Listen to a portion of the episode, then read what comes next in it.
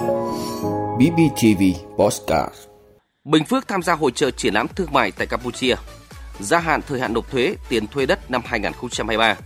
Triển khai toàn quốc cuộc vận động về thực hành tiết kiệm chống lãng phí. Số mắc COVID-19 tăng lên 780 ca, bệnh nhân nặng tăng.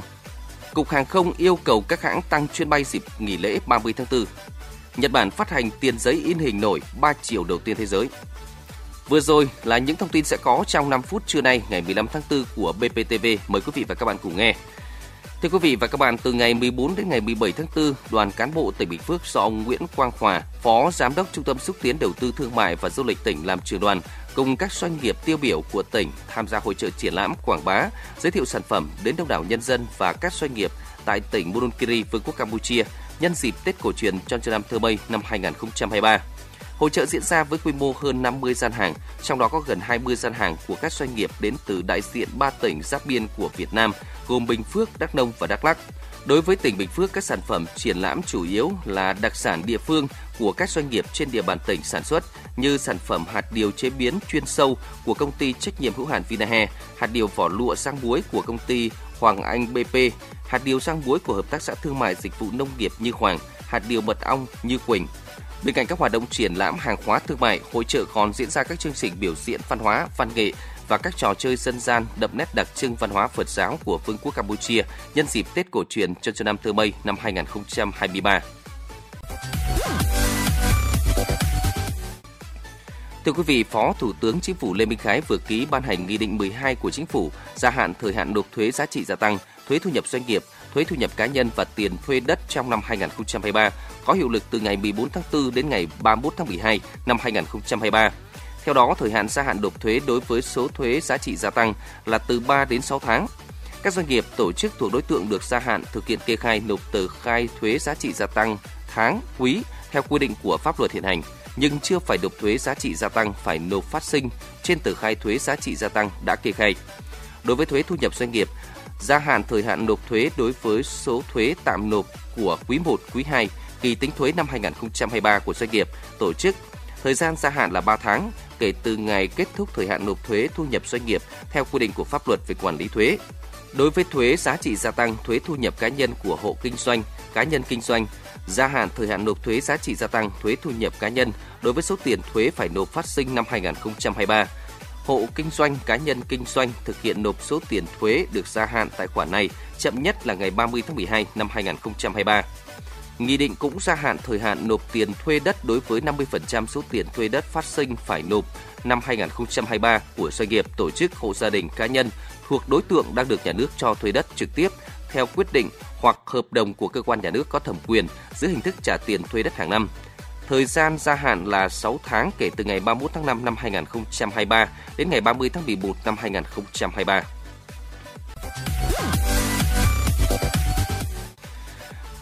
Thưa quý vị, Phó Thủ tướng Lê Minh Khái vừa ký nghị quyết của Chính phủ thực hiện nghị quyết của Quốc hội về đẩy mạnh việc thực hiện chính sách pháp luật về thực hành tiết kiệm chống lãng phí. Theo đó, Bộ Thông tin và Truyền thông được giao xây dựng đề án tuyên truyền nâng cao ý thức trách nhiệm thực hành tiết kiệm chống lãng phí. Các bộ ngành địa phương tăng cường siết chặt kỷ luật kỷ cương, triệt để tiết kiệm chống lãng phí, nâng cao hiệu quả huy động quản lý, sử dụng các nguồn lực của đất nước để phát triển nhanh và bền vững nâng cao hiệu lực hiệu quả công tác giám sát, thanh tra, kiểm tra, kiểm toán, điều tra, truy tố xét xử, thi hành án liên quan đến việc thực hiện chính sách pháp luật về thực hành tiết kiệm chống lãng phí, xử lý nghiêm minh kịp thời trách nhiệm các tổ chức cá nhân để xảy ra vi phạm trong công tác thực hành tiết kiệm chống lãng phí.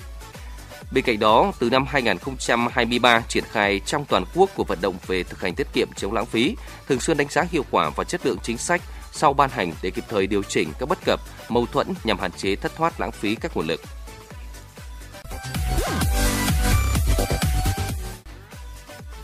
Thưa quý vị, Bộ Y tế cho biết ngày 14 tháng 4 cả nước ghi nhận 780 ca mắc COVID-19 tăng mạnh so với 497 ca của ngày 13 tháng 4 và 261 ca của ngày 12 tháng 4.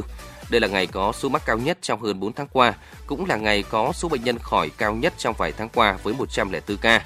Trong khi đó, bệnh nhân nặng tăng lên 23 ca, Kể từ đầu dịch đến nay, Việt Nam ghi nhận 11 triệu 529.580 ca nhiễm, trong đó 10 triệu 615.321 ca khỏi và 43.186 ca tử vong.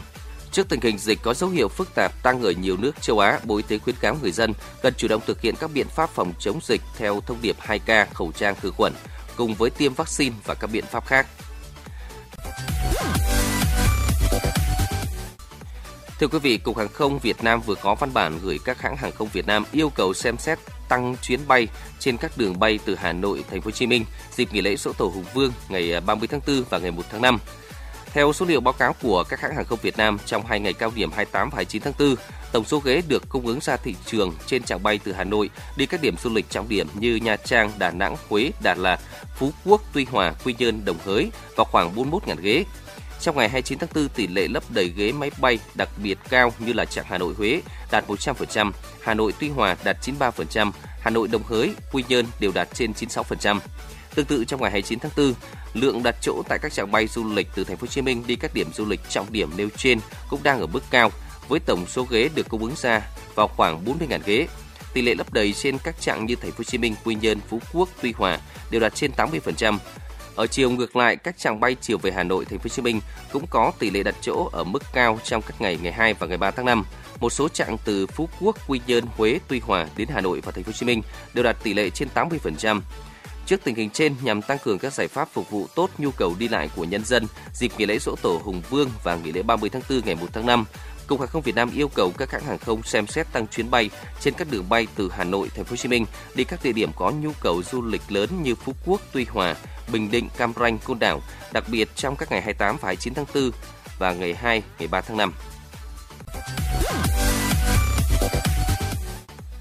Thưa quý vị và các bạn, Ngân hàng Trung ương Nhật Bản đã giới thiệu mẫu tiền giấy mới dự kiến phát hành từ nửa cuối tài khoá 2024. Tiền giấy mới có 3 mệnh giá là 10.000 yên, 5.000 yên và 1.000 yên. Loại tiền giấy mới sẽ sử dụng kỹ thuật in ảnh 3 chiều đầu tiên trên thế giới, cho phép hình ảnh chuyển động theo các hướng nhìn khác nhau.